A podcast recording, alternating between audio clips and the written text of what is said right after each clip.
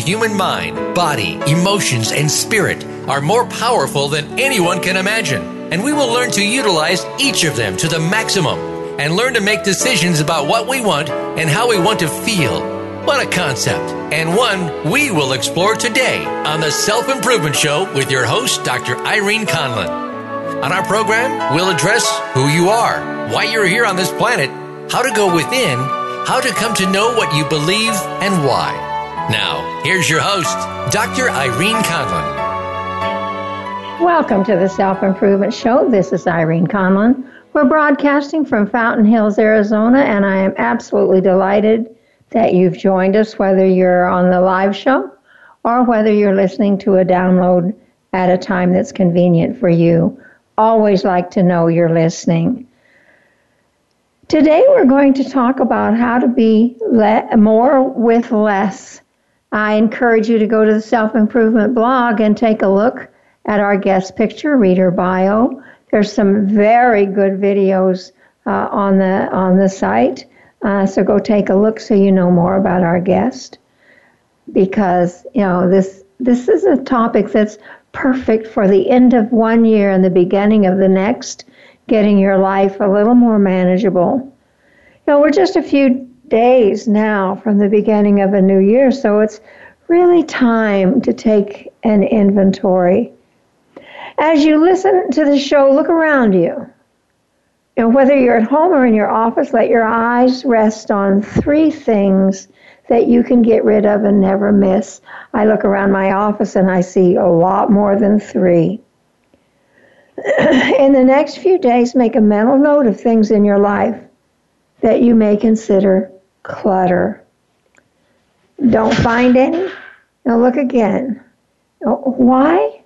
Wouldn't you like to start the new year with less to carry, with less to be responsible for? Today we're going to talk about simplifying your life and really living. Through decluttering and focusing on the best things instead of all the things, you can create a life with more savings and no debt, more health and less stress, more space and less stuff, and more joy with less obligations. Those are the words of today's guest, Courtney Carver. Don't we all want that? Courtney Carver changed her life by simplifying it after a devastating diagnosis in 2006. She's the founder of BeMoreWithLess.com and a minimalist fashion challenge known as Project 333. Her new book, Soulful Simplicity, How Living with Less Can Lead to So Much More, was just released this Tuesday. I'm so excited about her book. I am absolutely delighted to welcome her to the Self-Improvement Show. So, Courtney Carver, welcome. I'm so delighted to have you with us today. Well, thanks, Irene. I appreciate the invitation. Well, it's exciting to have someone on whose book just came out. But let's start how we always start this show. Tell us about yourself. Who is Courtney Carver? Well, I live in Salt Lake City, Utah, with my husband and our two cats. And I have a 22-year-old daughter who lives close by. So I think, first and foremost, I'm a mom and a wife. And then I am also a writer and author, and I love photography and a lot of outdoor things that Utah offers, like skiing and hiking. Yeah, you do a lot of that now too, don't you?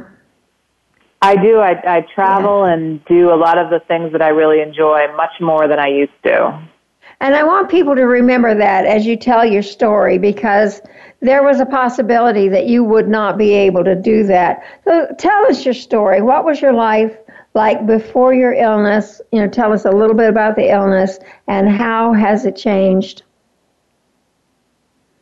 Sure. Well, I think I was kind of living the typical American dream lifestyle. I was working way too hard, spending beyond my means, and doing everything I could to try to keep up with it all. and in a very unintentional way. So everything just seemed to be happening to me all the time, and I didn't feel like I had a lot of control over my life.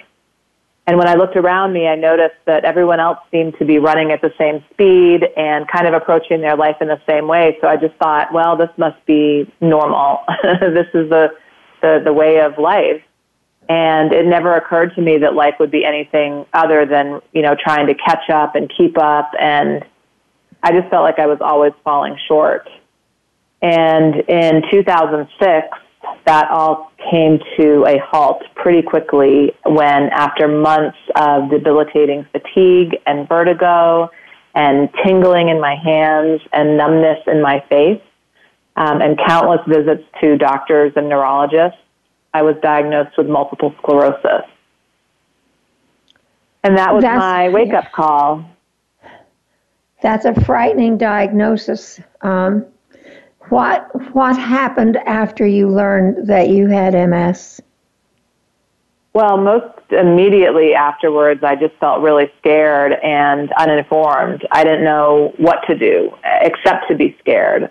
But as I started to, you know, talk to people in my family about what was going on and do research about the disease, I discovered that stress was really a big indicator in terms of disease decline, and that stress could make you feel worse, cause exacerbations.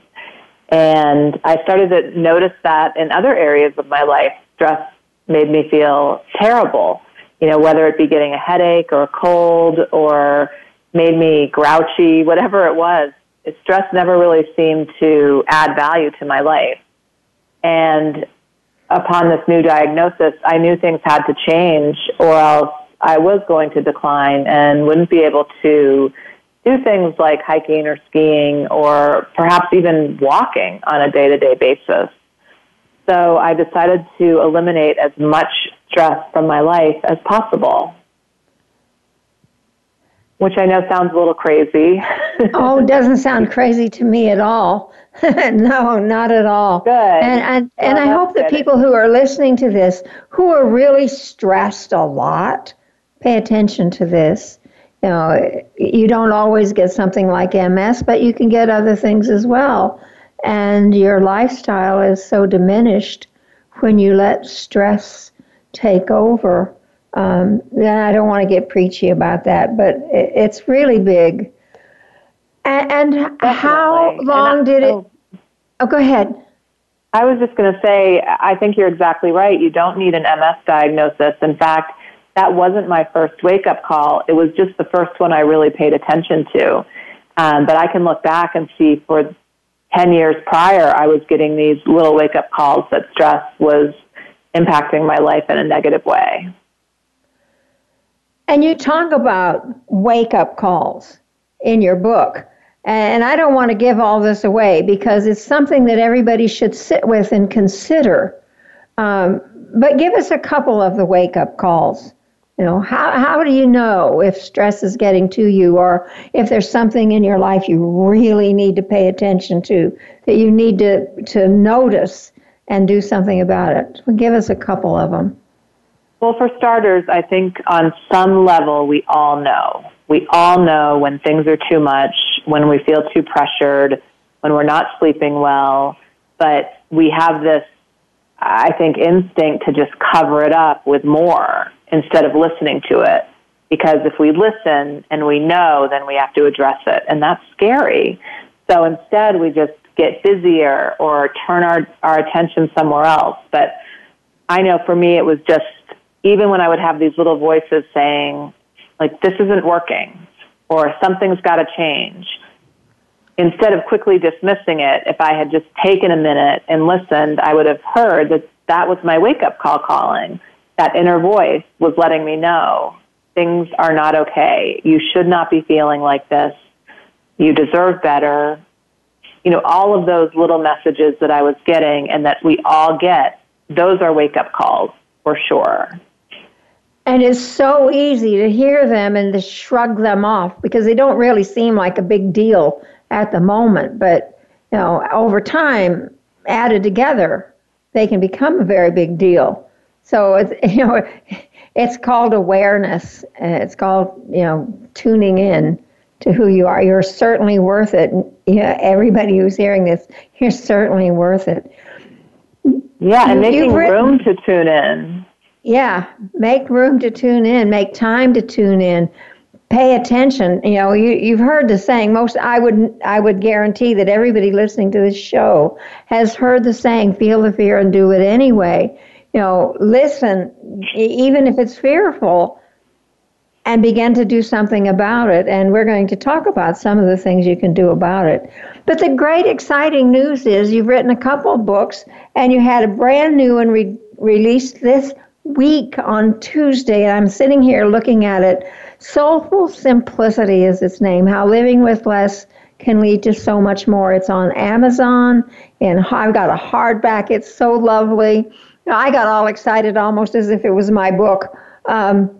You can get it on Kindle, and it's really a great read. So I would urge you to go to Amazon or your favorite bookstore and get this book. It certainly is a wonderful book to start the year with. How does it feel when you get to put your new book in your hand for the first time? Oh, wow. I think I've cried more in the last couple of weeks and months as the book has, as I've gotten the advanced copies and I've started to hear from people who are reading it early. And then when the book day, release day finally came, it's really amazing. It's a great feeling. And I love that you said you were as excited as if it were your own book when you got your copy. I want everyone to feel like that, like this is your book. Because while, of course, part of it is based on my story, my hope is that everyone finds their story, their wake-up call, their excitement, and their life changes within this book. I want it to be your book. And I think anybody who's feeling the stress of contemporary living, really needs to take time to read this book. If you have a Kindle, get it on a Kindle, take it with you, read it when you have to wait. If you're too stressed, too busy to sit down and read a book, do it that way. You can even get, I think there's an audio version, isn't there? There is. It's available on Audible, and then there's also a CD version as well on Amazon. So you can put it in your car and listen to it on the way to work. But, still get the hard copy because there's so many wonderful questions in it to ponder, some things that you can do to help yourself, and that's what all this self-improvement stuff is about anyway, ways to help yourself heal, to feel better, to do better, be happier. What inspired you to write a book? I mean, you had wonderful experience, wonderful, change in your life. You've done some exciting things that I want to talk about. But what said to you, you need to write this down?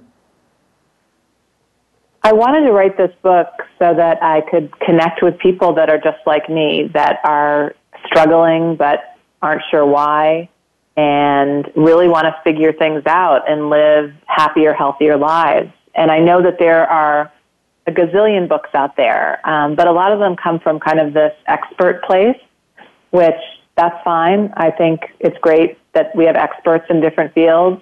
But I know for me, I learn better from other messy humans who are going through it and figuring things out. I've got a secret. I've got a secret.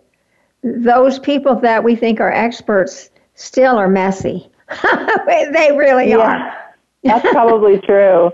I just know I wanted my mess to inspire someone else to get out of their own mess. And, when we can relate to someone, whether it's because we had a similar career or a similar lifestyle or a similar wake-up call, whatever it is, once we make that connection, I think that then we can kind of take it from there and really go for it with whatever changes we want to make. So let me ask you this question. You were diagnosed with MS. Your life, you felt like your life was kind of falling apart. How did you know? How did you tune into the fact that simplifying your life, getting rid of stuff, and stuff includes, things in your schedule as well as stuff in your house.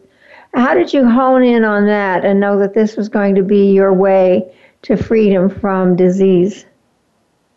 I didn't know at first. All I knew at first was that I wanted to eliminate stress. And so I looked at one stressful thing at a time.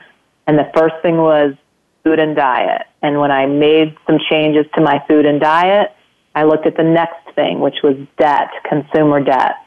And as I was making changes there, I started to notice the stuff and clutter in my home. And while I never really thought about that stuff as being stressful, I realized it was this constant reminder of my debt and my discontent and not really adding value to my life. So as I started to remove the clutter, I realized that with every change I had made, the thread of that change was based and rooted in simplicity. And that's how I began to approach everything was, how can I simplify this? How can I remove the unessential? And then you didn't have to be worried about it. On that note, we're going to take a break, but let me tell you how much she really means business with this. She's the first person I know that would admit to paying off one credit card with another credit card. When you're in that much debt and you're in that much trouble, you're going to be in trouble. So listen to what Courtney has to say. She's truly been there, done that, and found a solution. This is Irene Conlon with my guest, Courtney Carver, saying stay tuned. We're going to be right back with more.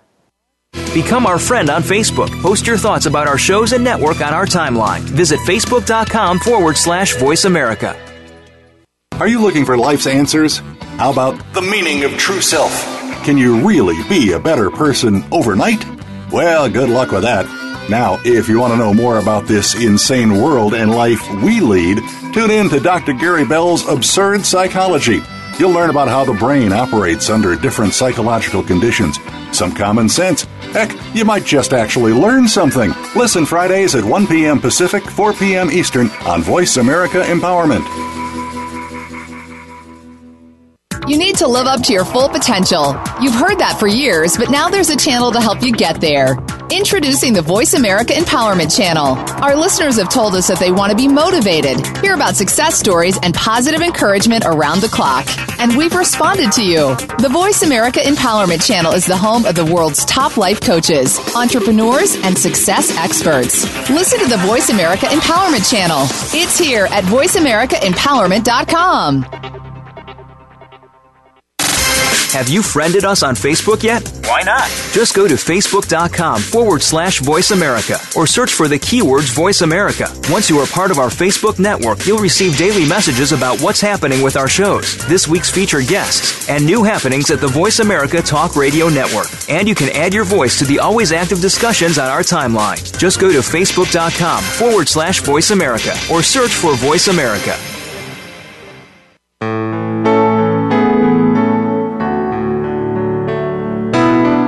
Tuned in to the Self-Improvement Show with your host, Dr. Irene Conlon. Got a question for Irene or her guests? Call into our live show at 1-888-346-9141. That's 1-888-346-9141. Connect with Irene via email. Our address is the selfimprovementblog@gmail.com. Now, let's get back to the Self-Improvement Show. Here again is Dr. Irene Conlon. Welcome back to the Self-Improvement Show. My guest today is Courtney Carver, whose book was just released Tuesday.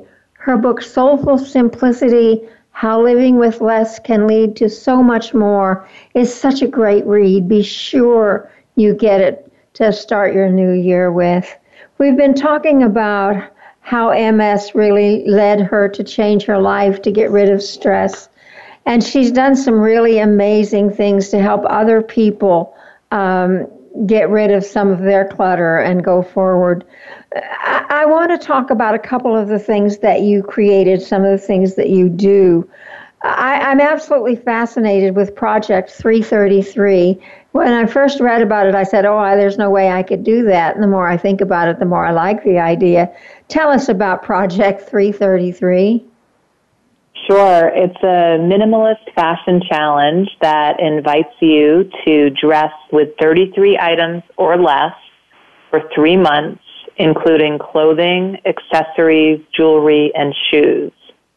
And I started this challenge because my closet used to be so out of control and probably where I had the most clutter in my home. I mean, I just kept adding and adding to my closet, but I was always wearing the same few things anyway. So why did I have to keep sorting through my bad purchase decisions and the clothes that didn't fit and that I didn't enjoy? And so I put together this experiment, this little challenge, just to see what might happen if I dressed with less for a while. And the challenge started in 2010, and now, more than 7 years later, I still dress with 33 items every 3 months, and tens of thousands of people from all over the world have tried the challenge. What kind of feedback have you had? It's been really incredible. It really did start as something that I did for myself. And once I noticed that other people were joining in and started hearing from them, it was so neat to see that not only were they experiencing things like I was, like my mornings got so much easier, I was saving money, I was receiving more compliments, and no one really noticed that I was dressing with fewer items. But also there were people who had experienced a great relief in anxiety disorders and with depression by releasing their clothes in their closet. It just helps them to begin to make some of that space that we were talking about earlier to really to feel less pressured. And so how can people find... How to go about doing this? You have it on your website, don't you? I sure do. You can Google Project 333, or you can go to BeMoreWithLess.com/project-333. All the information is out there for free. If you want something that's more instructive and inspirational, there's a course, a micro course available so that you can have kind of a day-by-day process of getting rid of the excess in your closet, but have fun with it. I think it's and just like you said in the beginning, you didn't think you could do it. I think that's exactly what people think in the beginning. But if you really think about what you wear, chances are you only wear the same few things over and over again anyway. Yeah, the only time I change is when the season changes. You know, we have two seasons here, summer and not summer. Right. Pretty much it. And you do find that unless you go out somewhere, your clothes, kind of rotate day by day, whatever. It's a fun idea. Talk about your micro courses. You mentioned that. What are they and how can people participate? How do they find you? So everything can be found on my website, BeMoreWithLess.com. There's a navigation bar that has links to the different courses and books. But my micro courses, I have two of them that I created. One is about Project 333, and the other is about creating your own micro business. And they're both less than $20, and they're very actionable. I wanted to create a couple of courses that were very inexpensive, but very, things that you could put into action in less than a week. Because I think sometimes we do this thing where we get really inspired to try something, and then it fades away because we don't take action soon enough. So I wanted to remove all the barriers for that, including price and just the time it takes to get going.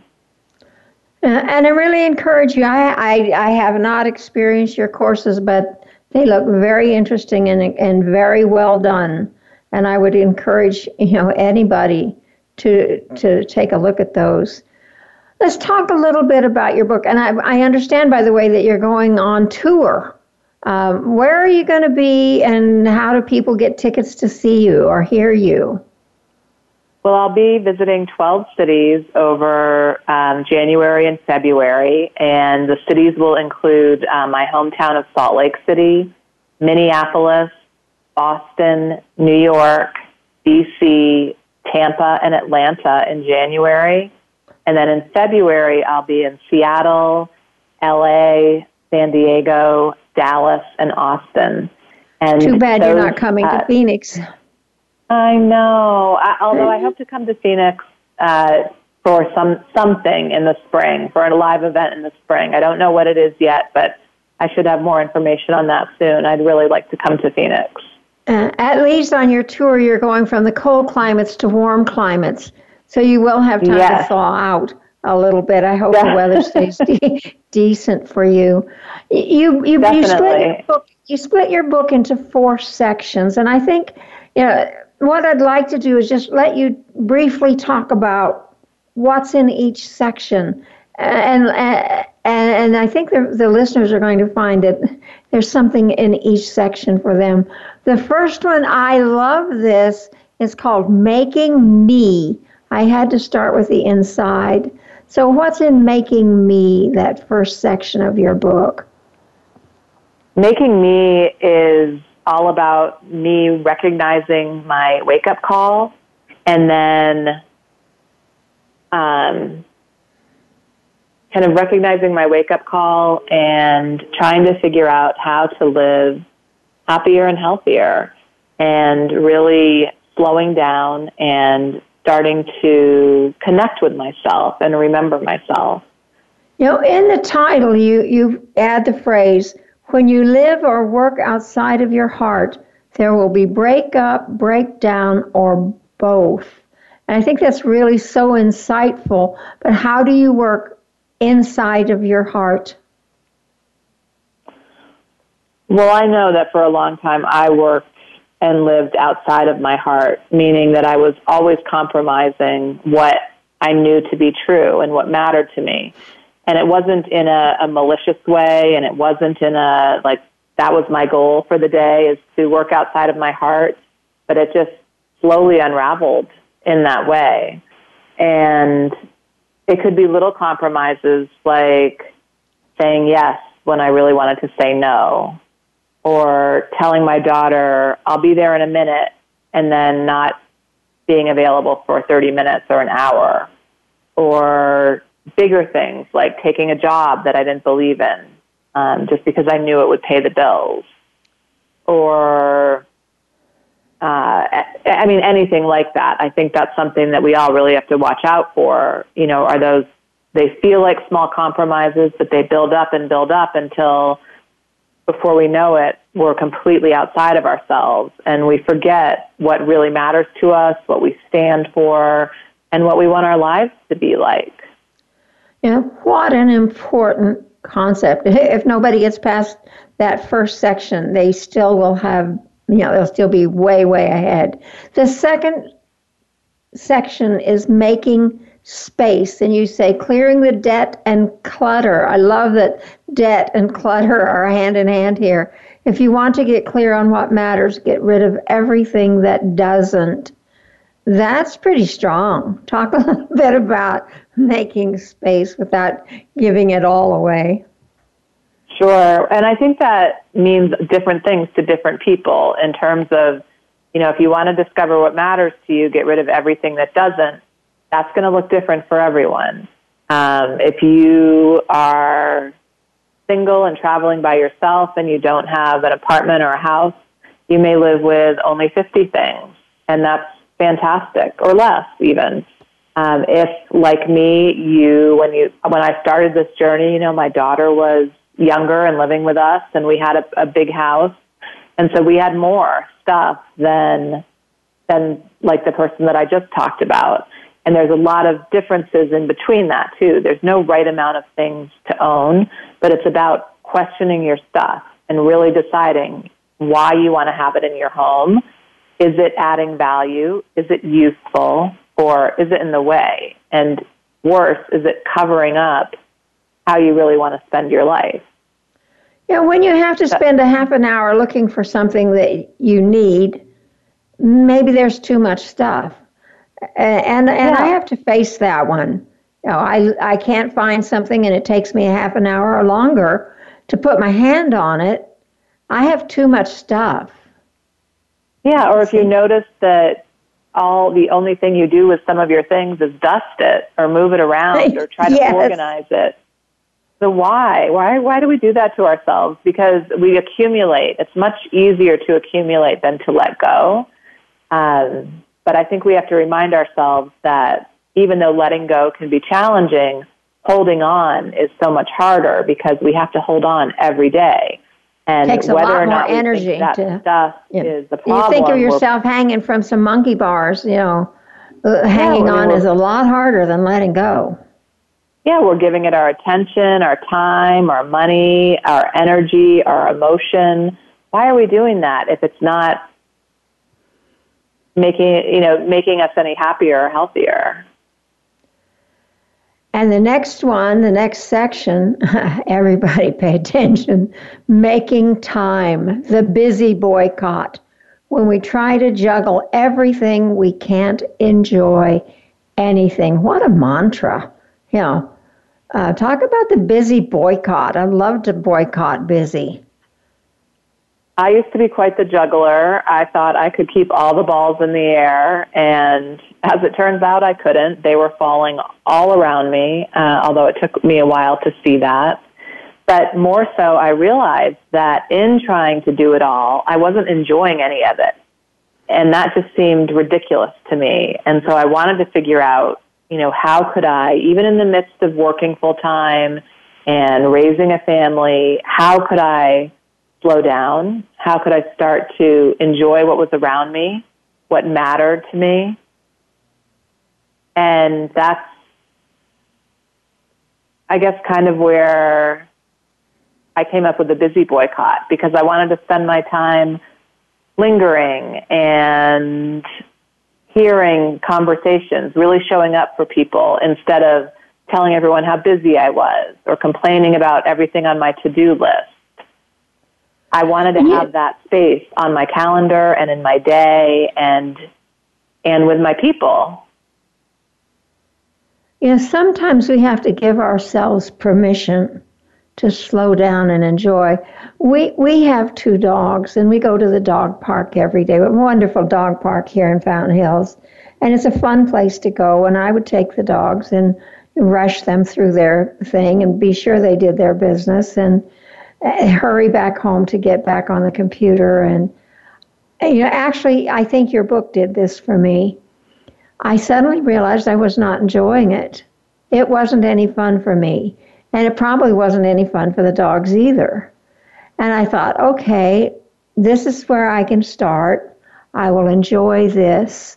And you know what? It has been so delightful this last week to go to the dog park, walk my laps, sit down and enjoy watching all these beautiful little critters play, and it's made all the difference in my day. You know, so I really thank you for that. It was good. Well, thank you. I mean, you're the one that put it into action. That's huge. And just to be able to notice it in that one little thing is going to inspire change in so many other areas. And we're just beginning.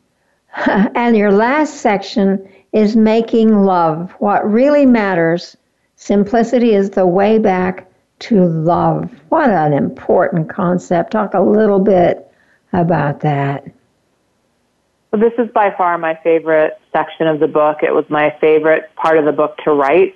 And the favorite part of my journey probably is really coming back to love in so many areas of my life. I mean, through simplicity, I found my way back to work that I love, to loving myself, and to the people that I love, in that I really do have the presence to show up for them now, where before, even though I did love them, I said that I loved them, I think I probably showed it more in my words than in my actions. And now I know that I want to show them how much I love them, even if it's just by being able to pay attention and to spend time with them. I think that's definitely an underrated part of simplicity. I mean, I think we're often focused on the clean countertops and the organized sock drawers But the big thing is love. I mean, it really is. That is kind of what we all strive for more of in our life. And by living with less of what you don't love, you definitely have the space and time for what you do.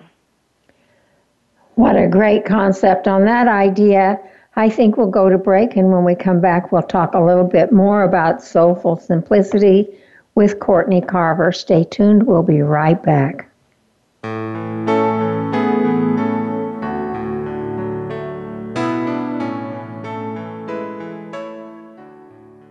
Become our friend on Facebook. Post your thoughts about our shows and network on our timeline. Visit Facebook.com/Voice America. Do you or somebody you love have a struggle with abuse? You don't need to be a slave to your abuse anymore. Listen for Beyond Abuse, Beyond Therapy, Beyond Anything with Dr. Lisa Cooney. Dr. Lisa overcame struggles in her own life. 2 decades of sexual, emotional, and physical abuse nearly took their toll. In her 20s, she turned her life around and set upon a path to help others. She can help you find the key to take control of your life, too. Listen every Tuesday at 10 a.m. Pacific Time, 1 p.m. Eastern Time on the Voice America Empowerment Channel. How do you define work? Is it that mundane Monday through Friday place that seems to be sucking a third of your life out of you? Or have you made it a place of personal fulfillment, achievement, and purpose? If you are looking to make your work life the latter, tune in to Working on Purpose with Elise Cortez. There are all kinds of inspiring work-life stories told by people who have made work something to look forward to every day. Working on Purpose can be heard every Wednesday at 6 p.m. Eastern Time, 3 p.m. Pacific on Voice America Empowerment.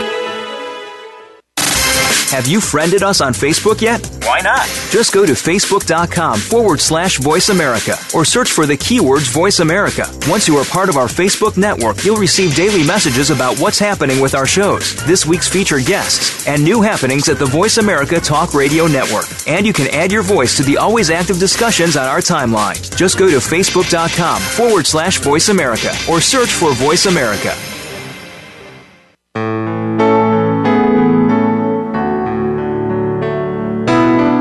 Tuned in to the Self-Improvement Show with your host, Dr. Irene Conlon. Got a question for Irene or her guests? Call into our live show at 1-888-346-9141. That's 1-888-346-9141. Connect with Irene via email. Our address is the selfimprovementblog@gmail.com. Now, let's get back to the Self-Improvement Show. Here again is Dr. Irene Conlon. Welcome back to the Self-Improvement Show. Our guest today is Courtney Carver, who's written this lovely book called Soulful Simplicity, How Living with Less Can Lead to So Much More. Highly recommend this book. I want to ask you, Courtney, how do you describe soulful simplicity, and how is it different from minimalism? You know, are they the same or are they different?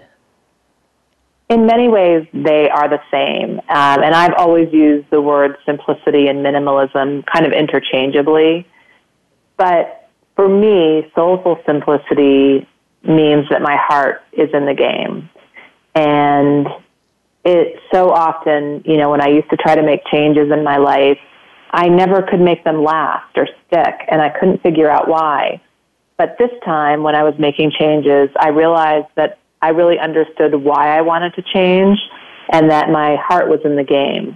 I mean, I was really invested inside and out versus a lot of the other changes I made were maybe for superficial reasons or because I heard that this is the latest and greatest thing that you should try, but I wasn't really invested, heart and soul invested. And so the soulful part of my soulful simplicity is that. It's my heart. It's being connected to my changes by understanding why I want to make those changes.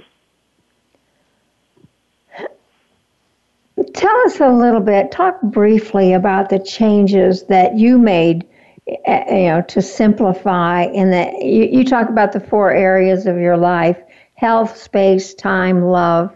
Now, just briefly touch on each in terms of soulful simplicity. Well, I changed my diet for starters.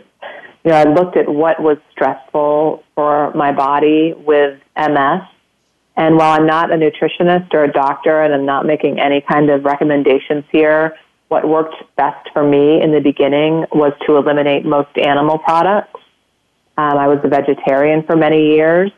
I now have some seafood in my diet, but I also have way less in terms of grains and carbs and breads, cookies, packaged foods, which I adore all of those things, but realized that it really wasn't serving me. And so I'm always really assessing in the diet realm, like what fuels me, what depletes me, and experimenting to see what works the best. And then I paid off, or I should say we paid off, my family, we paid off all of our debt. We downsized from a large home with a big yard and an attic and a storage shed to a small apartment in the city with no storage at all. That was a huge change for us. Wow.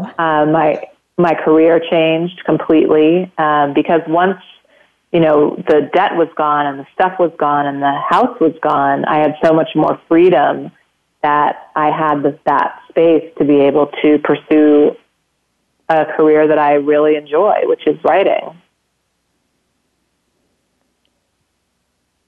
Lovely, wonderful change. And I lost my place. Your next area was time. Oh yeah, I guess I'm kind of skipping around too, but we decluttered we decluttered like crazy and just got rid of probably 90% of our stuff. And people often ask me, is there anything that you regret getting rid of? And I can't even remember what we got rid of. It was that unimportant.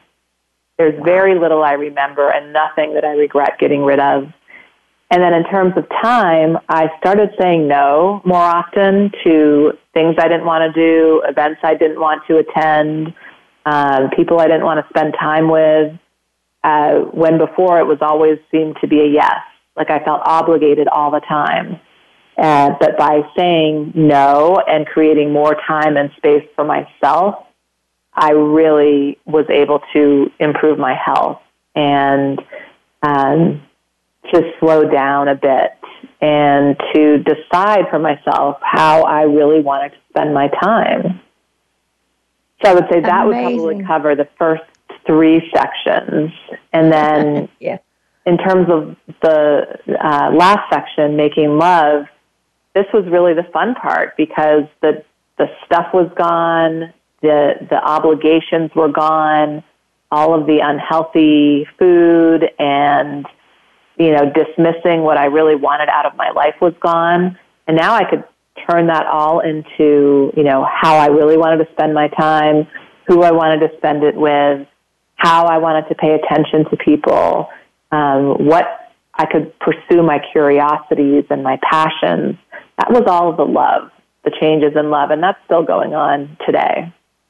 In your very first chapter, you said this, and I think what you've told us confirms that this is so true. Not being yourself is exhausting and breaks you down from the inside out. And you've given us, words that say, hey, you can fix this. You don't have to totally break down. You can turn it around.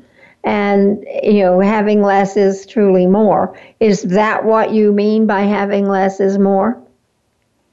That's definitely part of it. It's funny how less turns into more, but it's not more stuff or more obligations. It's more of the good stuff, the best things that aren't things. So it's redefining, what you want to fill your life with. And when you make room for it, it has the space to show up. Where do people start? They've heard what you said. They've read your book. Your book is very helpful in where to start. But, let's say here I am. I'm on the brink of just falling apart. I'm not really. But let's say I am really on the brink of falling apart. I can't sleep. I eat too much, blah, blah, blah, all those things. what would you tell me? Where's my starting place? Is that something I have to find for myself, or is there help for me? Well, it's going to be different for everyone, and sometimes the frustrating part about getting started is you know that there are so many things you want to change, so you just don't do anything because it's too difficult to figure out where to start. But I recommend there are two ways that you could approach it. One is ask yourself what you're really curious about or interested in, knowing that, like, let's say there are 10 things you want to change, and you're going to change every one of them within the next 10 years or the next 2 years. Pick one today. It will not matter where you start.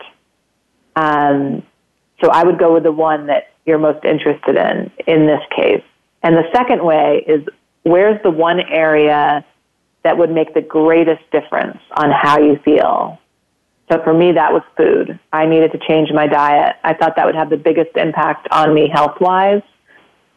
But wherever you start, that one change that you make will give you the inspiration and momentum to move on to the next change, even while you're still working on that first one for a bit. But I say only pick one and just get started on one thing, no matter what it is. How do people come to know what that one thing is? I ask that question because I found over the years that people haven't given enough time to figuring out what they believe, what they want, who they are, what direction they want to move in. How do you tell them to get a hold of some of that so they know where to start? Well, there's one thing I offer in the book in each section that has been a huge part of my life and a big part in answering some of those questions, and that is to develop a heart practice where you have a little time every day to listen to your heart. And it sounds a little woo-woo, but it isn't. It's not. It's your... At least I think it's your responsibility to connect with your heart. A little bit of woo-woo's not bad either. It's not. A little bit of woo-woo is just fine, but for those people who aren't very woo-woo, I'm not very woo-woo, so I always like to say right away that it isn't, because I don't want you to dismiss it by thinking it is. But I'm a little woo. Not necessarily woo-woo, but woo. Okay, yeah. I'm woo-ish. How about that? I like woo-ish. Yeah, that's good. Okay. Talk about your practice of putting your hands on your heart. Sure. So in my morning routine that I practice almost daily, I do a little bit of writing and meditating and movement. And within that, one thing I like to do is sit quietly and put my hands on my heart. One hand over the other, as if I'm holding my heart in my hands. And some days I just sit and listen and feel my heart beating. And other days I ask questions of my heart. And it could be something like, how are you today? But it could also be something like, what change do I need in my life right now? Or what is really not working today in my life? And while there aren't answers every day, with a consistent practice, I have more and more answers. And it's also keeping my heart in the game, as we talked about earlier, keeping my heart invested in the changes that I'm making, in the life that I'm living, and staying connected to myself all day long just by spending those few minutes in the morning with my hands on my heart. How has your life changed? Whoa, that's a big question. My life has changed in every possible way. For instance, I used to measure myself by what I got accomplished, by how many check marks were on my to-do list at the end of the day. If I didn't get enough done, I was a failure. On the days that I got it all done, I was a screaming success. But now I measure myself differently, and sometimes I don't measure at all. But when I do, it's about how I really feel, about how I treat other people, and about how I am living my life. Am I living within my heart? That's how I measure today when I measure. I'm also healthier than I have been since even prior to my MS diagnosis. I haven't had a relapse in more than 9 years. So, I mean, that in itself, I think, is remarkable. I am closer to the most meaningful people in my life. And I don't spend a lot of time socializing and networking and doing all the things I thought I had to do to climb the ladder, so to speak. I don't do that. And I'm so glad, because that wasn't part of me before, even though I did it. I'm an introvert. I didn't know that for a long time, but I definitely am. And so I thrive when I have alone time or when I'm with small groups of people, not when I'm with 50 people exchanging business cards. So I'm recognizing more things about myself, and that allows me to be more me, whether that appeals to people, other people or not. It just doesn't matter anymore. I have to be me first. Perfect. And I think that's probably the biggest change. We're getting right up to the end of this show. What's the thought you'd like to leave with our listeners today? Every little step counts. When you're looking at change that you think is going to take years, don't get overwhelmed by that, because those big changes are just a combination of all the little tiny changes that you're going to make moving towards it. So just start small and stay focused on that one next step, and then the big change will happen. What a wonderful thought to end 2017 with, and bring 2018 into being. Courtney Carver's book, Soulful Simplicity, to me is a must-read very carefully over the next few months. And I have some things that I need to say to end the show. I've been doing the show now for, I'm in my 8th year, and it's just about time for me to retire. So you're going to see some wonderful changes, I think, coming up. I can't tell you yet because we're still in the middle of getting all the details worked out. But you know something, I've fallen in love with all my listeners, and I don't know what in my life I've done that I've enjoyed more than doing this show. Hey, and I didn't mean to do a commercial here, but you can do it too. All you need to do is contact somebody at Voice America. I guess that's my last thought, is thanking everybody at Voice America for being so gracious and so helpful and so loving in helping me do this show, and all my guests for all the wisdom and brilliance they've brought to me and to those who've heard this show. Thank you so much, and I wish all of you a lot of love, a lot of joy, and wonderful successes in 2018. This is Irene Conlon and my guest Courtney Carver saying thank you so much for being with us today, and stay tuned next week to see what's going on with the Self-Improvement Show.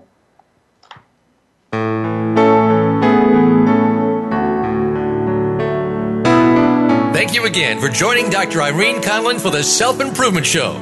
Please listen again next Thursday at 3 p.m. Eastern Time, 12 noon Pacific Time on the Voice America Empowerment Channel. Remember that improvement out there starts in here.